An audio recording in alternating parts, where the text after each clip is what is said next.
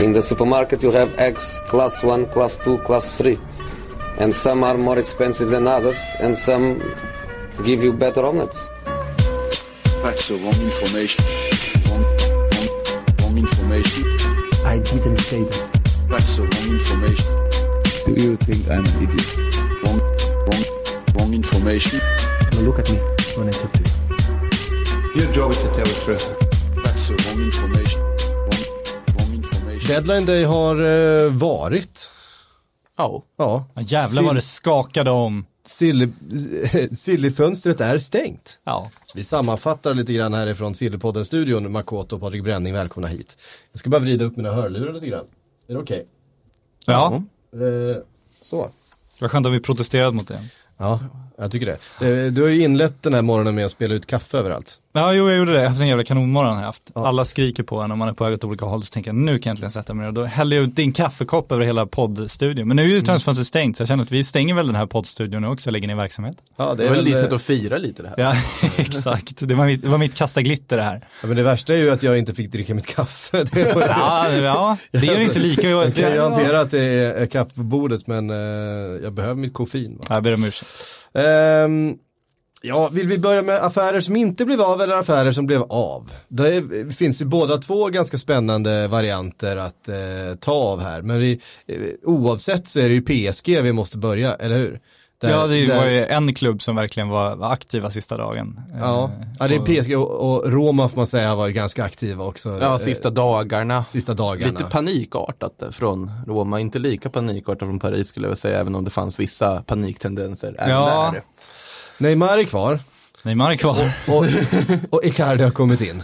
Japp. Efter mycket om och men. Det tog ganska lång tid innan det blev klart vad det verkar. Men eh, ja, klockan har väl blivit en 11 någonting på kvällen innan eh, det blev officiellt. Ja, men de skulle ju göra den här jättekonstiga rullvideon med olika huvuden som är Icardis ögon som slank förbi och allt möjligt och eh, de var väl upptagna med att filma Keylor Navas långa presentationsvideo när de åker in med bil och checkar in på hotell och allt vad det var också så att det fanns nog en del att göra på Paris sociala medier-kontor den Ja, Men man vet att det är bråttom också när det säger, ah, har vi någon, någon pitch till Keylor Navas presentationen? Ja, fan, vi hänger på och filmar bara liksom, så blir det vad det blir. Liksom. ja. här kommer han i en bil, ja. Så hade jag gjort. Ja, ja, jag håller med. vad, vad har vi för musik att tillgå? Ja, jag exakt. lägger den här Det konstiga är lite häftigt det här. Ja.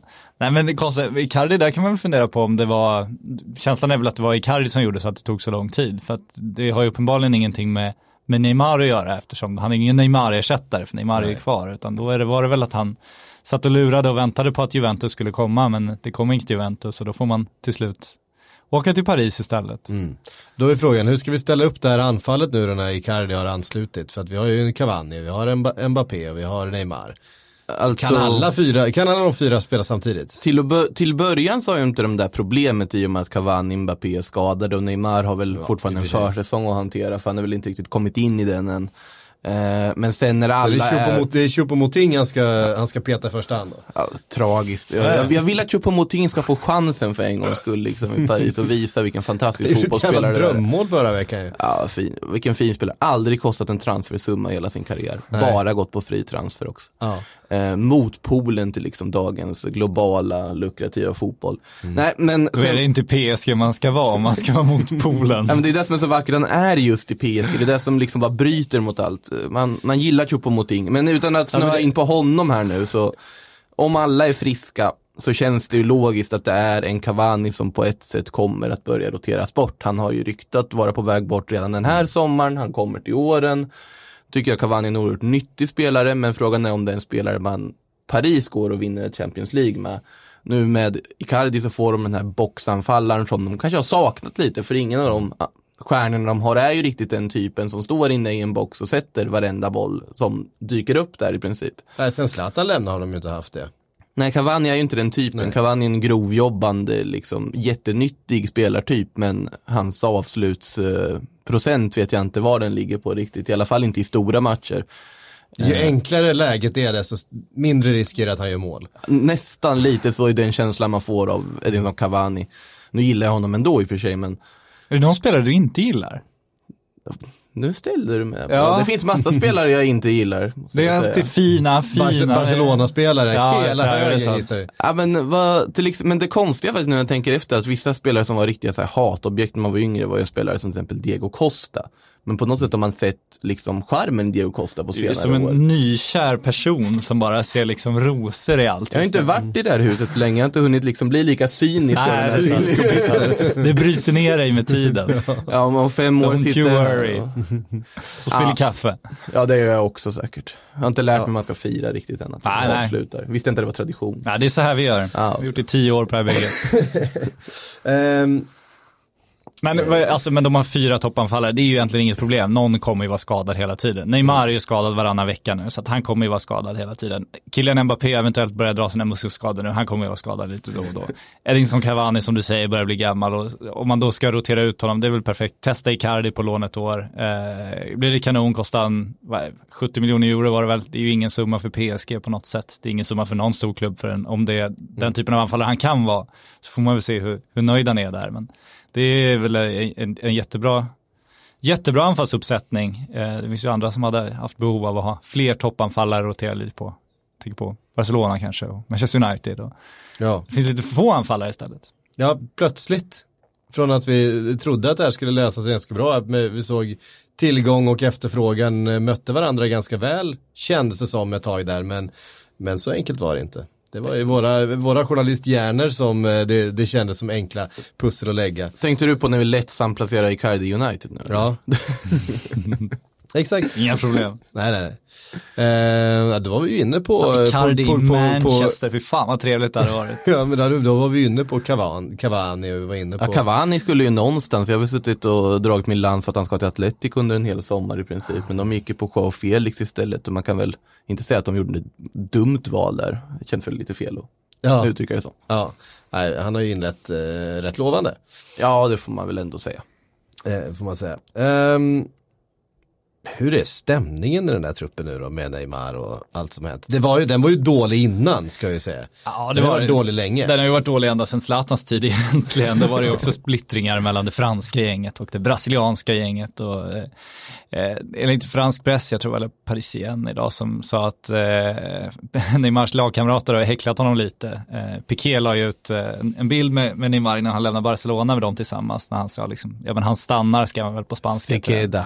Exakt, det har de, har de skanderat till Neymar tydligen på oss. Ja, vad underbart. Han ska, inte, ha- han ska inte ha blivit så sårad av det. Just nu är han Miami också på landslagsuppdrag så att han mår nog ganska okej. Men- Han tar dessutom bilder tillsammans med Maxi Lopez, vilket jag tyckte var en fantastisk timing när det dyker upp en bild på Maxi Lopez och Neymar just när Icardi är på väg in till Paris. Ja. Att Ivan Perisic gillade den bilden, en extra detalj. Det är fint.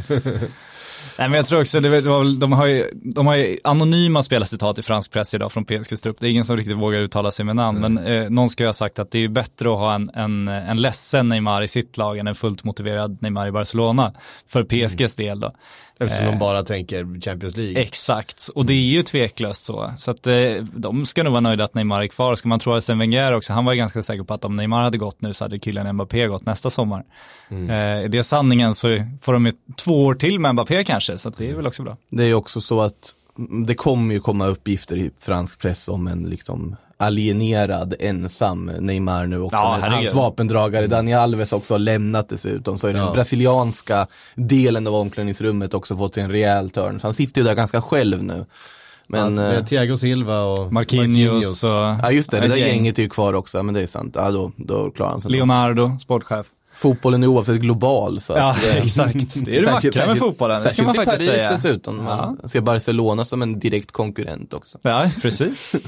Så är det. Ja, ja, det där är, är ju lite speciellt. Det där är det kanske bara i, i Paris som man tänker på Champions League i första hand. Men, och- men man hade älskat fast- om de, om de vaskar Neymar, om de bara känner så här, han, han är för bra för Barcelona, han kommer inte vara bra, är han så sur, vad fan vi skiter i honom, han får sitta här, han får sitta ut sitt kontrakt bara för att Barca inte ska ha honom. Och då kommer Santos-lånet. Det- Vi ska inte räkna ut det än. Nej, men eh, man ska väl nämna också Keylor Navas som har kommit in. Ja. På tal om någon som kanske är bättre person att ha i ett omklädningsrum. Otroligt mycket reaktioner från Real Madrid-spelaren när Keylor Navas nu lämnade för Paris. Jubel och... Nej, snarare liksom ledsamhet för att de har förlorat en väldigt liksom, populär lagkamrat i en annan klubb. Och sen måste ju också nämnas att Keylor Navas istället för att skicka ett långt meddelande och sånt som många gör till klubben, han skickade ett gammalt klassiskt bildspel som såg ut som att han hade gjort det i liksom, så väldigt basic program med så vit text som dyker upp och sen stillbilder från sin tid i Madrid. Jag tyckte det var något oerhört vackert med liksom just stillbildsspelet. Man får inte glömma bort liksom, den Det effekten det kan ha. känslan är att han har gjort det själv också. Ja, men precis lite så. MS Paint. Ja men det, det var en sån varning på det. Ehm, ja, Icardi till PSG var det. Ehm, vi hade andra, alltså Neymar blev kvar, det blev också Gudetti som var en körare igår. Ehm, Fick inte sin flytt efter allt. Enligt Och- eh, belgiska uppgifter till oss då faktiskt Mm. så handlar det om att Alaves faktiskt hade erbjudit John Guidetti, eller så var agenten som erbjöd John Guidetti till Anderlecht. Anderlecht funderade väl lite på det men insåg att nej men han passar inte riktigt vår profil eller den spelaren vi vill ha in. Eh, samtidigt så problemet för John Guidetti har ju varit att han sitter ju på en förhållandevis hög lön i Alaves. Och i och med den roll han har i Alaves så känner väl de att ah, men det här är en spelare som kanske är värt rent ekonomiskt att faktiskt bli av med. Men problemet återigen som är lite talande för hela det här transferfönstret är att om du sitter på en hög lön och du vill bli av med en spelare så är det inte så lätt att bli av med en spelare. För det är ingen annan som vill betala den höga lönen och ta över den löneposten. För de ligger redan på en viss summa som då är svår att förhandla ner. Um, så John Guidetti sitter ju kvar i Alaves. Jag tror att han kommer få sin beskärda del speltid. Absolut, han kommer ändå ingå i någon form av plan. Frågan är om det är tillräckligt mycket speltid för att behålla en landslagsplats och frågan är om det är tillräckligt mycket speltid för att John Guidetti själv ska vara nöjd med tillvaron där borta. Vi får ju helt enkelt se hur han används nu under hösten. Mm. Ehm, ja, det känns ju som, det, konkurrensen i Alaves har ju spetsats till och det känns ju som att uh, han kanske behöver se, se sig om i januarifönstret då. Ja, du Eh. värvar ju inte in Lucas Perez och Joselu från Premier League. Må så vara att de inte kanske var jättelyckade där. För att de ska sitta och nöta bänk. Samtidigt så kommer John Guidetti få sin beskärda del speltid. Han kommer starta vissa matcher, det är jag ganska övertygad om ändå. Tror att, att han var utanför truppen nu senast hade väl att göra med just att det var en försäljning, att man försökte ändå sälja honom innan fönstret stängde. Nu lyckades man inte och då tror jag ändå att man ser honom som en del av truppen, så proffsiga är nog alla. Lite som med Gareth Bale. Till exempel. Ja, han har ju inlett strålande ju. Ja, han har ju varit en av de bästa. Han gjorde ju två mål. Tog ett rött, rött också. ska man göra. Gordie Howe hattrick eller vad är det? Två mål och ett rött. Ja, Ja, John Joe Shelby hattrick är ju ett, ett självmål, ett drömmål och ett rött kort. ja det är fint. Eh, Det är fint också. Tänk om Jonathan Woodgate bara hade gjort det där drömmålet också. Då har vi pratat om, om hans debut på helt annat sätt nu. Över tio år hela, senare. hela hans karriär hade ju varit eh, någonting helt annat. Det fattades bara en grej. Ja, men Den det, är som, lilla detaljen. det är som Anders Svensson om bollen hade gått stolpe in mot Senegal istället och han hade gjort liksom turneringens mål i VM där. Eh, då hade han ju fått ett helt annat typ av Han kontrakt har gått till Real sen. Hade Florentino efter- ringt. Hade inte fortfarande Southampton varit ungefär det steget han hade tagit då? Nej, då tror, jag att, då, då tror jag han hade tagit ett kliv till i England mot en, och sen hamnat på bänken där istället. Men eh, ja, Hade det inneburit- sliding doors. Hade det inneburit en tidigare comeback till Elfsborg eller en senare comeback? Ja, det är en bra Senare fråga. comeback, lönekostnaderna hade varit högre. Ja, det är samma större. Han- han hade- större tapp. Han hade varit tvungen att sitta av ett, eh, Ja. ett längre, ett nytt och längre och dyrare kontrakt någonstans. Precis. I typ, eh, det här var 2000. Ja precis, för vi kan ju inte ta in kineserna i det här nu. Ja men säg att han hade, säg att han hade fått ett eh, New- Newcastle eller någonting då, 2002. Det hade känts eh, rimligt. hade alltså haft Anders Svensson tillsammans liksom, med- nu vet jag inte exakt vilket år det var, men liksom eh, Lee Bowyer, Kieran Dyer. Ja visst, och, och, och um, Alan Shearer. och- Anders har sitt humör också, det ska man inte underskatta. eh, Fin plats vi har hamnat på här i podden. ja, absolut. Mm, nu tänkte du på Leeds va? Ja det gjorde jag ju såklart, eller va? Eh, Va? Nej, Nej, Oj, vad- Nu blandar jag ihop svingade i Newcastle också. Så nu Ja, lurar ja. du mig här bara Ja, och ställ, nej. sätter dit mig. Nej. Såklart det var Newcastle. Ja, Men Leeds var ju Har någon stökiga under den. slagit så har det varit i Newcastle. Det är, liksom, det är en gammal tumregel. ja, så är det. Eh, visst var Mellberg på plan den matchen? För visst var det mot Mm. Aston Villa? Vågar inte svära på. Nu är du Det ute inte- på tunnis. Du var redan innan ute på tunnis. Nu kliver du ännu längre ut i det här jävla vakbefästa området. Eh, det släpper vi då. Varför vadar han ut dit varenda jäkla gång? Det är helt otroligt. Det, det kan ju finnas någonting Det där finns att en säker flotta här, men Ja, du men- ska ut där. Men vi, vi var ju på ganska lagom mys, när man kan köra ingen- bil på liksom Ingen lite minns en fegis. Nej, nej, så är det. Jag tror att eh, Olof Mellberg var på planen där när de började slåss med varandra. Eh, Olof Mellberg som nu är klar för eh, HIF. Ja, så är det. Frågan är hur döma. gammal var Olof Mellberg när han var på planen? Öppna inte det här för psyk nu. Ja, men jag måste ändå öppna dörren för att ge sig ut på Ja, den nej, isen. det Jag ska måste vidare. underhålla. Annars berättar jag historien när Patrik gick igenom isen på riktigt, men den vill han inte att jag drar. Så därför tar vi oss vidare. Den, den, den sparar vi.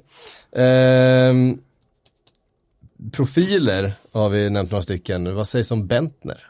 Vad sägs om Niklas fucking Bentner är till så- FCK? är så Se upp alla taxichaufförer, Det är så nu flyttar deppigt. han hem. Det är så deppigt. Alla gym, de får förstärka sina fönster. Ja, men alltså Ja, nej, Bentner mot. Rosenberg i Europa League blir ju ändå kul. Ja, om Bentner är där liksom, det är, nu har han gett upp, nu är det över liksom. Han, eh, han, jag gillar ju när han var i Wolfsburg och så tänker han, nej jag börjar få fart på det här igen efter att ha liksom latat sig bort från Wolfsburg. Eh, han vägrar ju ibland att köra i klubbbilen där, skulle eh, med bestämde att eh, köra sin gamla Mercedes. Det är ju fel ju- klubb att välja där i. Ja, så är det. Han fick ju parkera ganska, utan, ganska tätt förknippade. hyfsat tätt fick han. Fick ju parkera utanför an- anläggningen och släppte inte in hans bil in i anläggningen för att liksom, han hade fel märke på den. Eh, nej men då åkte han ju ändå till Nottingham Forest liksom och skulle få fart på, bevisa sig igen i Championship och visa att fan jag är Premier League bra och sen så gick det åt helvete. Och så till Rosenborg gör succé och sen så bara lägger han av där också. Nu ska han hem till FCK då. Ett Ja. FCK som ju inte ville ha honom om man ska tro de danska rapporterna från början. Det sa- sades ju först att han var aktuell för dem och sen så, nej, de vill, inte, det är för stor osäkerhet kring Niklas Bentner. De rycker i annat. De rycker, rycker Kiese Thelin bland annat påstås det, eller om Kiese Thelin ryckte i FCK, lite oklart det där. Och så står de bara några minuter kvar på transferfönstret, ja nej vi har ju bara Bentner som alternativ, tar in honom och så presenteras det som liksom den största prof, eller stjärnvärvningen i dansk fotbollshistoria. Det är det ju inte liksom, utan det här är ju en stor osäkerhet bara. Det är Ja. intressant för att eh, på kvällen när jag satt och live-rapporterade, eller chattade under hela det här fönstret och eh, man märkte på kollegorna hur de bara brann igång så fort Niklas Bentner presenterades. Bara, det här är ju bomben, liksom äntligen. Undrar hur Bränning kommer reagera imorgon. Han kommer vakna så glad, sa de. Så det är intressant att du ändå bjuder på Ja, en liten, eh, deppig. curveball här. Jag tycker det är tråkigt. Och det, ja, ja, nej. Han hade ju tydligen inte eh, gjort sig till någon sån här jättepopulär figur i Rosenborg heller under slutet här nu. Det är helt oväntat. Eh, det är ju lite så det, så det blir med, med Niklas Bentner. Gå sina egna vägar. Ja, men han ska väl varit eh, mer eller mindre utfryst av de andra spelarna Ja. i, i den truppen så att det fanns väl, han var tvungen att göra någonting. Ja, men man får ju höja varningens finger om man är motiverad som han var i början i Rosenborg och sådär också. Då kommer han ju vara alldeles för bra för FCK, så är det ju. Och då kommer han ju kunna göra avtryck i Europa League. Men frågan är ju om han är det nu när han kommer hem till Köpenhamn och liksom får leva det livet eh, även vid sidan av fotbollen. Som ju, han, har, han har ju hela tiden återkommit till Köpenhamn även när han haft problem med andra klubbar och skapat lite, lite skandaler och annat på stan där. Så att vi får ju se om han verkligen är så motiverad som han påstår att han är. Så fall kan det bli farligt för MFF. Om han inte är det, då, alltså jag tar ju ändå Marcus Rosenberg alla dagar i veckan. Ja, absolut. Men tittar tio år fram i tiden då i Niklas Bentners liv, var, vart befinner vi oss då? Då har han spelat fotboll i ungefär eh, ja, men tre år till, har han varit eh, Ja. pensionerad fotbollsspelare i sådär sex sju år. Vad heter den danska versionen av Paradise Hotel för liksom äldre? Ja men precis, det, han, han måste väl bli en, en, eh, ett stående inslag i alla dokusåpor som har någon slags VIP-prefix. Om man orkar det liksom. Jag tänker att han är mer sån här Biggest loser, Preben VIP. Elkjær Larsen. Ska, han, ska Han- han träna bort kilorna Nej, men han mest kommer bara driva runt liksom. Han så Tommy Söderström liksom. Det kommer liksom. Han kommer inte ha någon ambition, han kommer bara göra någon trött jävla spelbolagsreklam och sen åka på någon tråkig Båstad-weekend och så är han nöjd med det liksom. Jag tror inte, jag tror att han är, han är för trött för det där. Jag tror ändå att liksom danska versionen av SVT kommer att ta in dem till deras version av Mästarnas Mästare för att liksom piffa upp programmet lite. Ja, men det tackar Och han nej. Du tror det? Ja, det tackar ja, han Första nej. gången ja, men Ja, sen nej, när han- det ringer andra året. Ja, nej, han, har, han har fullt upp. Det är för mycket Tuborg i Köpenhamn. Det är liksom, det går inte. Han har inte tid. Då måste han ju också eh, ta tag i saker Och igen. dyka upp, bara den grejen. Han måste dyka upp Ja, och så nej, kanske han måste, så måste, måste han kanske göra två, två tre sit-ups inför också. Så att, Ja, nej, det där, redan där har vi förlorat honom. eh, eh, spekulerar vi lite grann kan man säga. Ja. Eh, men det, det kan vara kul. Eh, vi stannar i eh, Skandinavien då. Eh, eller det, vi stannar lite i Skandinavien men vi har en svensk spelare, Samuel Gustafsson som bytte, bytte lag från Torino till eh, Cremonese eh, igår. Ja, Känner, alltså det är ni, väl känner, vett- känner ni att pulsen stiger? Nej, men det är väl vettigt. Fotbollsperiferin alltså. Det är väl vettigt för honom att ta ett steg ner till fina serie B och få igång karriären igen. Var ju inte så mycket möjlighet till speltid i Torino om vi säger så. men, det, men det hände igår. Ja det hände igår så det ska, det ska noteras. Då har vi noterat det. Ja. Eh, Jesse, eller Jesse, hur säger man? Jesse. Jesse, Jesse. En gissning till har du. Ja. Jesse Ja. Rodriguez. Återigen ett lån här nu då. Han eh, var ju i grönvita Real Betis på lån förra säsongen. En sväng var väl ingen dundersuccé, även om man börjar bra och nu går han till ett grönvitt Sporting Club i Lissabon istället. Eh, Lissabon var otroligt aktiva här under sista dagen ska tilläggas, men ingen Bruno Fernandes som gick någonstans till många Real Madrid-supportrars förtret såg jag. Zidans flört där. Ja, men det kommer ju inga bomber. Han sa ju det, bomber, skrev folk i exakt. chatten. Och eh, man måste ju förstått att den där bomben var ju Alfonso Areola som skulle in på ett säsongslångt lån. Exakt. Och de två bomberna var ju att Keylor Navas lämnar samtidigt. Eh, men i Sportings fall då, man Ja, José kommer in, han ersätter väl då Rapinha som gick till Rennes för, vad blir det, runt 200 miljoner. En övergång värd att notera här också, ersättare till Sarr i Rennes. Man hoppas att han ska få fart på karriären, men det var ju skadorna som satte stopp för honom på något sätt. Det var ju en gång i tiden var det ju José i Real Madrid och Delofeo i Barcelona som skulle vara den nya Ronaldo och Messi. Nu pratar man väl om eh, Takifusa Kubo i Madrid och Ansu Fati i Barcelona som de nya Ronaldo och Messi. Och innan det så hade vi Marco Asensio också som också skulle vara en ny eh, liksom, superstjärna. Nu har Asensio gått och korsbandsskadat sig, man hoppas ju verkligen inte att han går samma väg som José har gjort, för att José har ju gått lite fel väg efter rent fotbollsmässigt, vilket är tråkigt att se med tanke på potentialen den en gång hade. Han var superhet i eh, 56 minuter i Stoke. Var det så? Han fick ändå så många minuter. Ja, nej men det, han gjorde ju mål i debuten där och såg, eh, såg kanon ut. På tal Ska, om ska ta en- ett rött kort också så hade det varit perfekt. Säg gå in till Bojan också om vi ska prata ännu fler. Ja, Det är många, det är På, många. tal, på, på tal om så fyllde Pato 30 år igår. Ja, herregud. Det är ju fan den största chock jag fått i mitt liv, nästintill alltså. Det är nästan ingen överdrift. Hur fasen kan han vara 30 år? Ja, det var, det var helt sinnessjukt. Så var jag tvungen att googla Freddy Adu. Han är också 30 år. Det här går inte. Kan inte hålla på kan längre. På så här. Och Romelu Lukaku är samtidigt 26. Ja, det är Men någonting den- fel där. Det är något fel. Någon har räknat fel. Ja, det är helt otroligt faktiskt. Nu gör han sin tionde säsong som, som senior, eh, Lukaku. Ja. Han var 16 när han eh, Att man, man, slog förstår, igenom i Anderlecht. man förstår då ändå vilken supertalang det var när han ändå slog igenom liksom och kom upp. Hur, Ja, hur många mål gjorde han där, så här, sin de, debutsäsong för Anderlecht? Han vann eh, belgiska skytteligan. det var nog svårt att räkna kan jag tänka mig. Det var ju ganska Eh, många. Ja, ja, det var helt sjukt. Eh, skitsamma. Vi, eh, Lukaku har ju visserligen eh, då eh, gått från Premier League till Serie A på lån. Eh, det har varit en, en populär, Alltså det, det är ju ett bara... populärt modus operandi Det den här fördömdas väg. Ja, Men är inte det här på något sätt också financial fair play? Som visar sig nu också, att vi har alla dessa lånedeals. Klubbar har inte råd att köpa dem mer. Eller man har inte råd att chansa på att köpa spelare mer, utan man kör de här lånen med köpoptioner för att på något sätt skjuta fram en eventuell betalning av en spelare och sen liksom utvärdera en sån spelare först. Man vill inte signa en spelare som du inte är helt säker på hur den kommer leverera för du vet att annars sitter du på en hög lönepost och inte blir av med. Det finns något sånt som känns liksom överhängande för hela det här transferfönstret att en stor stjärna, då tar man dem på något sätt lån för att den klubben som en gång i tiden när transfermarknaden såg annorlunda ut värvade honom kommer sitta kvar med den där spelaren om inte den gör succé någon annanstans. Känns väl lite så i alla fall. Känns lite så.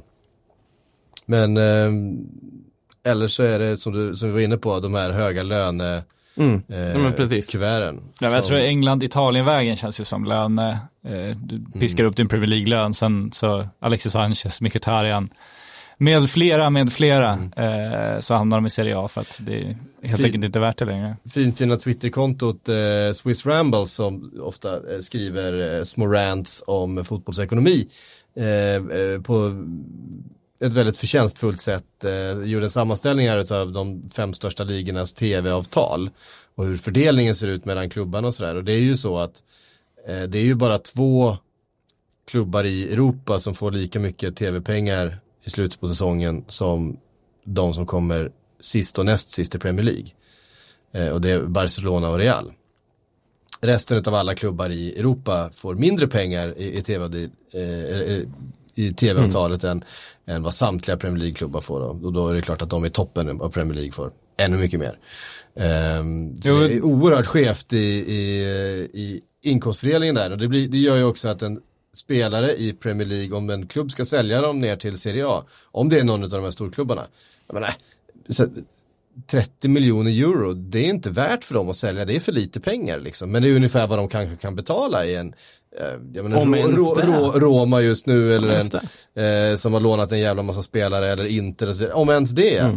Fast det är mer det är inte så att de får för lite transfersummor. Problemet är att de, alltså italienska klubbar inte har med lönerna ju. Alltså Manchester United hade ju gärna tagit 30 miljoner kronor för Alexis Sanchez om vi inte tog hela lönen liksom. Den, den lönen är i och för sig rätt ja, men så är det ju. Så att, eh, det blir ju där, och det är spännande med det där man pratar om det där tv-avtalet att eh, nu, nu, nu drar engelsk fotboll ifrån och sådär. Men de har inte varit, de var väldigt bra i Champions League förra året, men om man tittar på, alltså, tittar på Tottenham berodde inte på att de har köpt massa, massa nya spelare för sina pengar. Nej, och Liverpool har också snarare, liksom, de har inte köpt, kunnat köpa jättedyra stjärnor. Det de har gjort är att de utvecklar verksamheten på ett bra sätt. Så det som har hänt med Premier League-pengarna är snarare att de bara har liksom, fått högre löner, men, men Ja. lika bra eller dåliga spelare beroende på hur man ser det. De har inte liksom ökat i kvalitet så mycket tack vare de pengarna tror jag, utan de betalar ju bara mycket, mycket mer pengar Ja. till sina spelare. Man ska inte underskatta gott sportcheferi.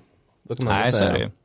Och, det, och sånt har ju saknats ganska mycket i England Verkligen. den senaste tiden. Nu, det är ju intressant där också, bara det faktum att Aston Villa värvar för mest pengar av alla i särklass, värvar för bara 1,5 miljarder totalt. Det säger ju en del också. De Fulham enda var- klubbarna som har råd att köpa loss spelare idag känns som att det är Premier League.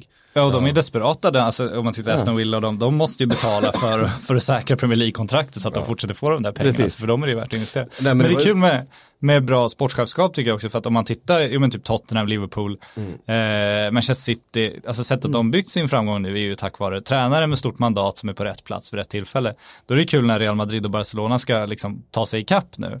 Då gör de båda med två tränare på väldigt skakiga mandat trots allt och där värvningarna känns i Barcelonas fall som det inte alls styrs av tränaren och Real Madrids fall där det känns som tränaren, förlåt, inte riktigt har koll på vad han gör. Så det... Ja, den analysen håller jag fullkomligt med om, så kan vi säga. Det känns som att det, och samtidigt har du ett Atletico Madrid vi inte får räkna bort, där de verkar veta precis vad de gör. Ja, med varenda liten summa. extremt starkt mandat. Ja, och Ja. otroligt. eh, Det där ska jag säga att eh, de har gjort det absolut bästa fönstret av alla.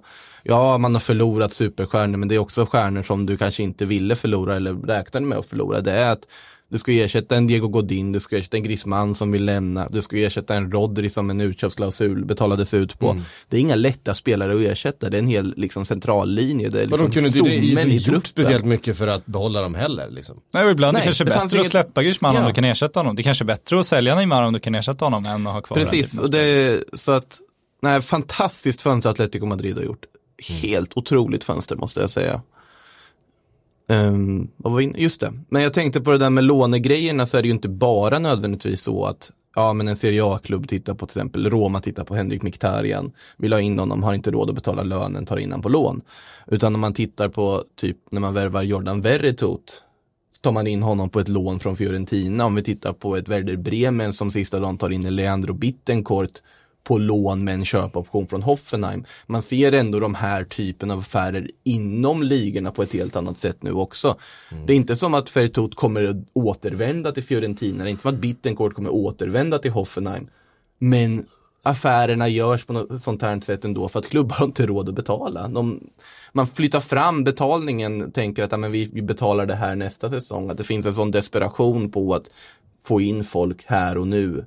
Och att man inte vågar signa upp spelare på dyra kontrakt överhuvudtaget utan du vill testa dem på ett annat sätt. Så jag tror att det ändå är en liksom trend som vi kommer få fortsätta se, särskilt under januarifönstret kommer vi att se en hel hög med lån åt alla möjliga håll och kanter. Över hälften av affärerna igår var ju bara rena lån. Lån med köpoption. Det är ett ord man kan copy-pasta och Ja, det är ju ett fult, egentligen ett ganska fult så här bokföringstrick. För att du, Ja. om du har en obligatorisk köpoption, du vet ju, klubben behöver inte betala det på ett år, men den säljande klubben kan ju fortfarande, de, det är ju bara att de, om de behöver pengarna direkt, då säljer de det här avtalet till en extern firma som betalar dem lite mindre än avtalet är värt mot att då de, så får klubben, om de säljer en spelare, ja men obligatorisk köpoption 300 miljoner, då säljer de den till en firma för 290 miljoner kronor och så får den firman veta att de får, ja, men de får in 300 miljoner, de behöver inte pengarna direkt, klubben får lite mindre men får de pengarna direkt. Så det, det är ju bara bokföringstrick alltihop. Liksom. Ja. Så länge det är bindande köpoptioner. Ehm, Eintracht Frankfurt tänkte jag att vi skulle prata om nu. Kul. Ehm, de har, eh, det är ju för sig känt eh, ganska länge att de har sålt sina eh, två främsta eh, anfallare i Haller och eh, Jovic redan. Och till, även den tredje i succétrion nu har ju lämnat. Ja, och nu lämnade ju också Rebic som var liksom den sista gubben i, i den där eh, fantastiska succéuppställningen de hade förra säsongen då. De gjorde så otroligt mycket mål. Ska säga att det är en värvning av Milan som jag gillar väldigt starkt alltså. Det kan bli väldigt bra. Framförallt Rebic. eftersom man blev av med, med, eh, Silva. med André Silva samtidigt. Ja fast André Silva, jag tror att han, eh, han får oförtjänt skit också. Jag såg ändå, ja, hösten i Sevilla var han riktigt bra och under rätt guidning i rätt miljö så är det fortfarande en väldigt duktig fotbollsspelare. Han är ung fortfarande. Frankfurt behövde väl en målskytt när Jovic försvinner. Sen tycker jag väl att traden... Bastost. Bastos, Va? men Bastos är den nya Haller och det känns också som en bra lösning i det här läget. Förvånansvärt nog inte större klubbar som var ute Ja, efter jävla Bastos. kanonlösning Bastost. Ja, Bastos, Det är bara kul att André säga Silva. Bastost. Ja, jag vet, du, jag vet ju att det, är därför du säger härligt. Bastos. Ja, nej, men kolla hans Eh. målsnitt så Ja, kan men, man säga Bastost några gånger till. precis. Bastos, André Silva och sen är det väl han Jovelic som man har fått in som är lite mer för framtiden som jag förstått det. De, de bygger ändå bra. Har de en ung japan också, Kamada, som har fått bra med speltid. Nu, det var du som tog upp Frankfurt nu. Ja, nej, men jag, jag tycker att det är intressant för att där, där har vi ju ett exempel på en klubb som gör en, en succé säsongen då måste man ju säga att de gör. Ehm, direkt då blir, upp, blir av med sina bästa spelare men, men har ändå känns det som, som vi var inne på, haft en, en plan eh, med hur de ska ersätta och hur de ska liksom gå vidare. Um, Bastos till exempel är ju kul att säga. Ehm, Det är ju det. det, är, det är ju- det, är ju värt, säga. det är ju värt några kronor. Men sen är avvägningen där om de liksom, alltså det de är bra är också, det finns ju rutin och det finns också fram, för de måste ju, alltså får man så här mycket pengar, ska du liksom behålla de pengarna på sikt så måste du investera dem i nya spelare som kan få ett ökat marknadsvärde. Det kommer inte Bas Dost få, han kommer ju inte gå Nej men han är ju, han är ju en quick fix för de Exakt, kommande han är ju det, säsongerna, så är det ju. Så att det, det gäller ju att sprida dem där strategiskt också. Han har väl, han måste vara rätt gammal nu va, Bastos? Han är ju inte så gammal. 31 eller vad är han? ser gammal ut. Namnet låter gammalt, ja. Det, det känns inte som någon som är 20 om man säger Bastos. Nu sa vi det igen. Klart vi säger det igen. Och jag menar, 26 si- gissar jag. sist- Sista, 30 år än. Ja, Jag glömde jag sa det. Sist han var i, eh, i Bundesliga så gjorde han ju fruktansvärt mycket mål. Han gör alltid Han hade fruktansvärt ju en, mycket en mål. period där han gjorde eh, helt, han hade ett stim där eh, under en period, måste varit typ 5-6 år sedan. När han gjorde mål på precis allt. Känns inte det som en spelare som hade passat utmärkt till Manchester United som komplement?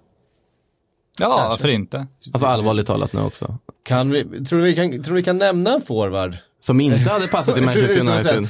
Han har inte sett helt dum ut i Manchester United. Ja, i och för sig, alla, Romelu. Lukaku kanske? Ja. alla former av korta, speediga anfallare som lever på sin snabbhet känns som att de mest ska bli överflödiga när det ändå ska ha Martial och Rashford. Jag, jag vill ju Och, ha... Och Daniel James dessutom. Ja, jag, jag vill ha en stor centertank in där, det är det jag har saknat. Jag har ju dragit min lans för att Fernando Llorente inte hade varit så dum trots allt. Nu hamnar han i Napoli istället som, jag vet inte riktigt om de hade samma behov av en extra centertank när de ändå har Arkadiusz Milik på De var ju toppen. tvungna att smeta över Icardi-missen på något sätt. Då, blev, då fick Llorente komma in. Är det verkligen så? Ja, lite. Ja, det kan jag köpa att det är, det, det, det, är, en, det är en ren kommunikationsaffär. Det är en kosmetikavärvning. Ja, ja, Precis. Stackars Fernando har han blivit kosmetika nu. Ja, Men Rebic i Milan då? Eh, vad kan han tillföra där? Alltså, hårt jobb, nyttig anfallare som bidrar med väldigt mycket mer än bara göra lite mål och så. Jag tror att han i ett Gianpaolo-lag här nu så kommer vara lite mer organiserat än vad vi fick se under Gattuso, vilket ju kanske inte är så svårt att taktiska övertrumfa. geniet för fan. Ja, inte så svårt att övertrumfa där. Ehm, så kan han nog vara väldigt nyttig. Jag vet inte exakt i vilken roll han skulle ha, men du har mycket liksom, unga brassar och sånt som kommit in. Du har en eh, Piontek på topp som kommer göra målen. Piontek, Rebic låter för mig som ett otroligt intressant anfallspar att se, åtminstone rent taktiskt hur de kommer agera. Sen är väl det ganska många nya komponenter som ska spelas ihop i Milan. Ja, det är väl kanske om man nu ska satsa på en Champions League-plats, om man ändå har så pass höga ambitioner, velat ta in typ en riktigt bra mittback in i det här. Det är också någonting man säger till typ alla lag, att det saknas en riktigt bra mittback. Japp. Ledare i försvaret. Och det får man ge United, de var en som gjorde just det och plockade in en mittback.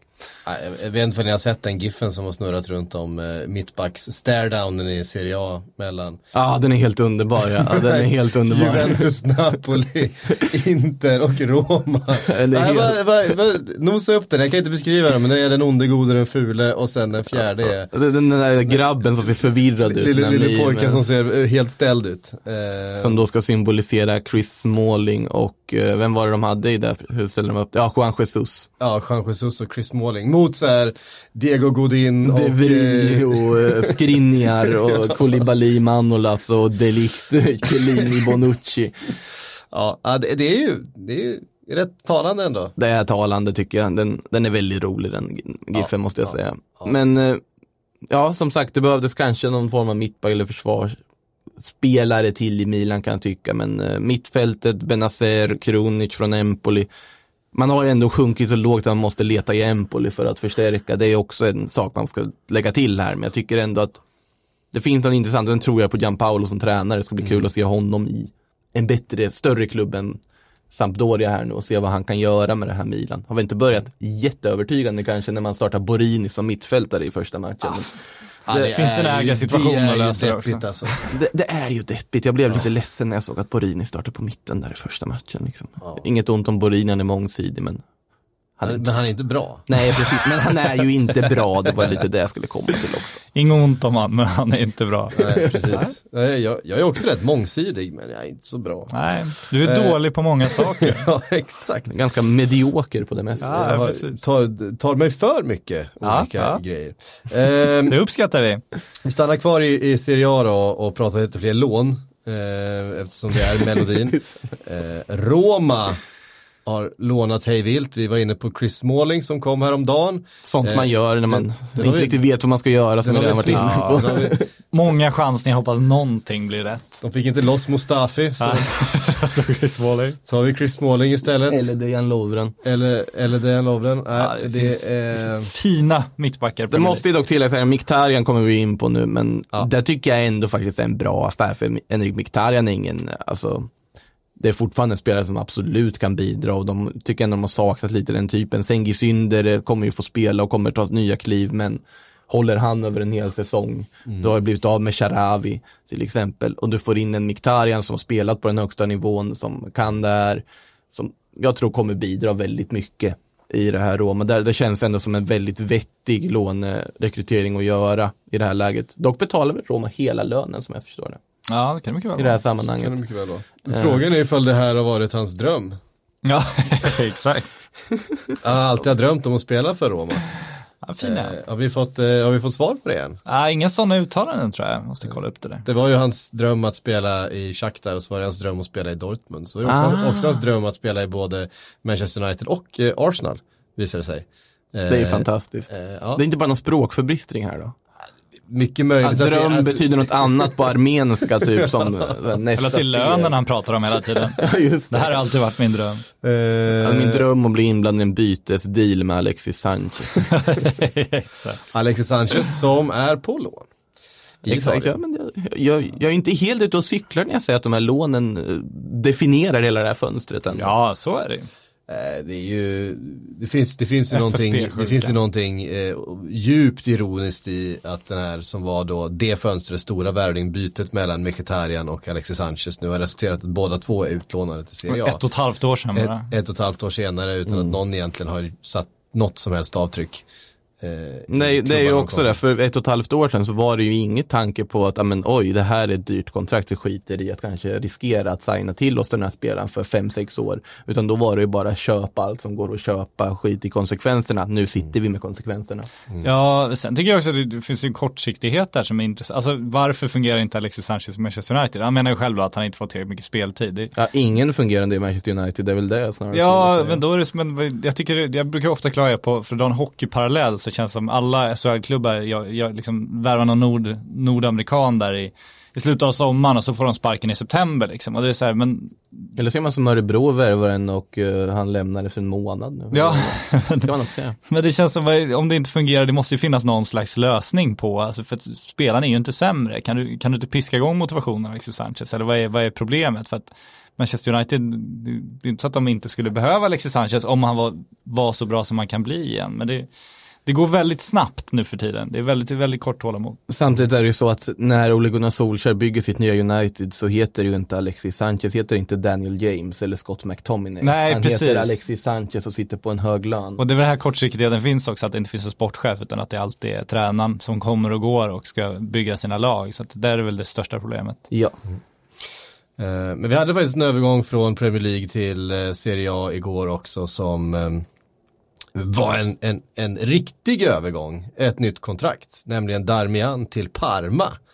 Eh, säger Det skrek ju lån när man hörde det först, men fan när Ja. det stod alltså permanent transfer. Ja, men det- Ja, fyra, år, fyra års kontrakt. Intressant agerat av Parma här när ändå Darmian har kopplats till klubbar som Roma, Inter och så vidare under sommaren. Verkligen. Och att Parma då ändå avvaktar det här, liksom erbjuder en hel deal och får honom i slutet. Det är, jag sitter och säger det, det är fortfarande en bra fotbollspelare. Varenda spelare sitter och pratar om det. Så, Men... såga någon nu. ja, men vi pratar ju för lite engelsmän, så jag har inget att såga. Men skämt åsido, Darmian får se hur det går i Serie A, men det känns ju som i Parmas läge så Det är ju en lite super, måste för- vara en supervärvning för dem. Ja, alltså en bra Alltså- värvning. Supervärvning var kanske att ta i, men är, det är väl inga ytterbackar Ingen game som är, changer som är supervärvningar eh, i stort sett. Men Kieran Trippier. Ah, han var rätt magsur i, i intervjun här eh, Ja, som, kom ut. Jo, men jag tror att Eh, han eh, med facit i hand kommer ganska glad att ha kommit till Atletico tror jag. Det tror jag också.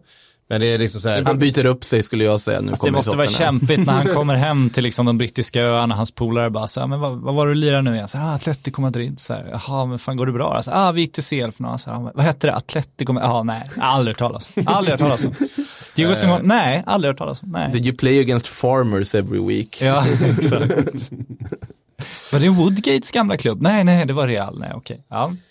Ehm, Eriksen har ju också uttalat sig i ex. Ekströmberg. De har bra ingång på Eriksen, det är ofta han pratar med. Ja, det är landslagssamling nu. Då pratar alla danska. Ja, Ja.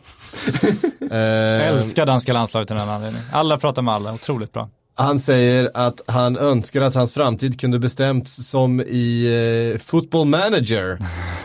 Han, hoppas att li- han hoppades att livet skulle vara lite mer football manager så att det var lätt att, att byta klubb. Det vill säga att Real Madrid plockar in honom även om de inte har behovet för honom. Antagligen. Att han hade varit tränare för Real Madrid med andra ord.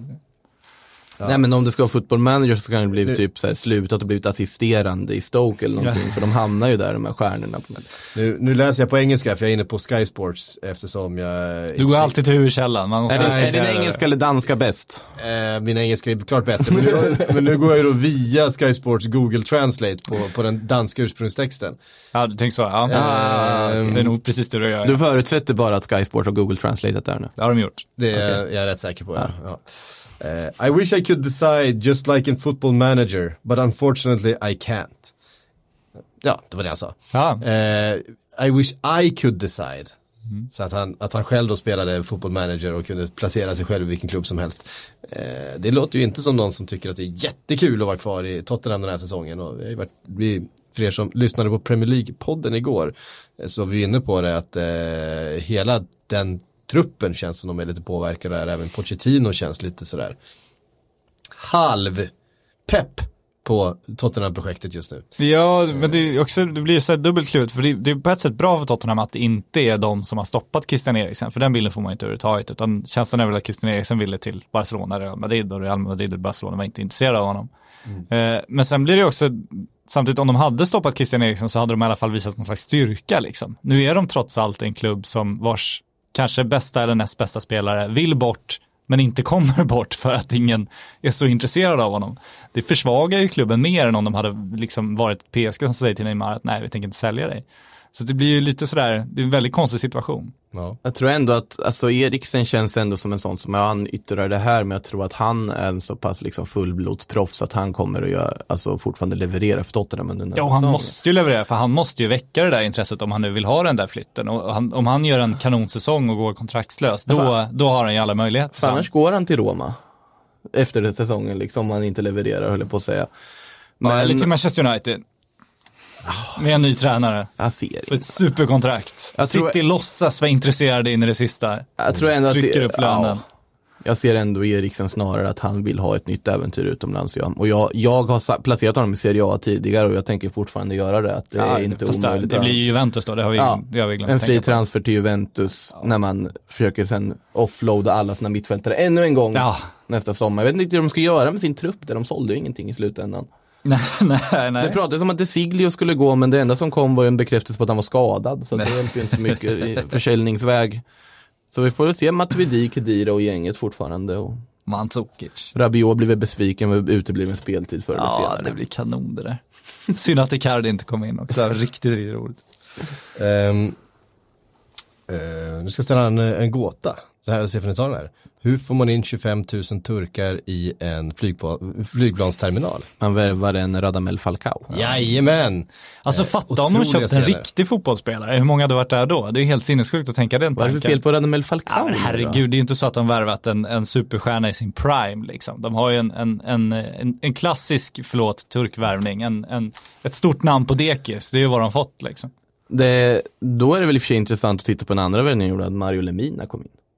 Ja, men det kommer inte 25 000 galna fans. Nej, men det är ju för att Radamel Falcao är något mer känd än Mario Ja, ja, ja, Lemina, ja. men samtidigt så är Lemina-värvningen ganska intressant av flera skäl, bland annat för att Manchester United var så starkt ihopkopplade med honom tidigare under sommaren och han slutar i Galatasaray efter den hypen.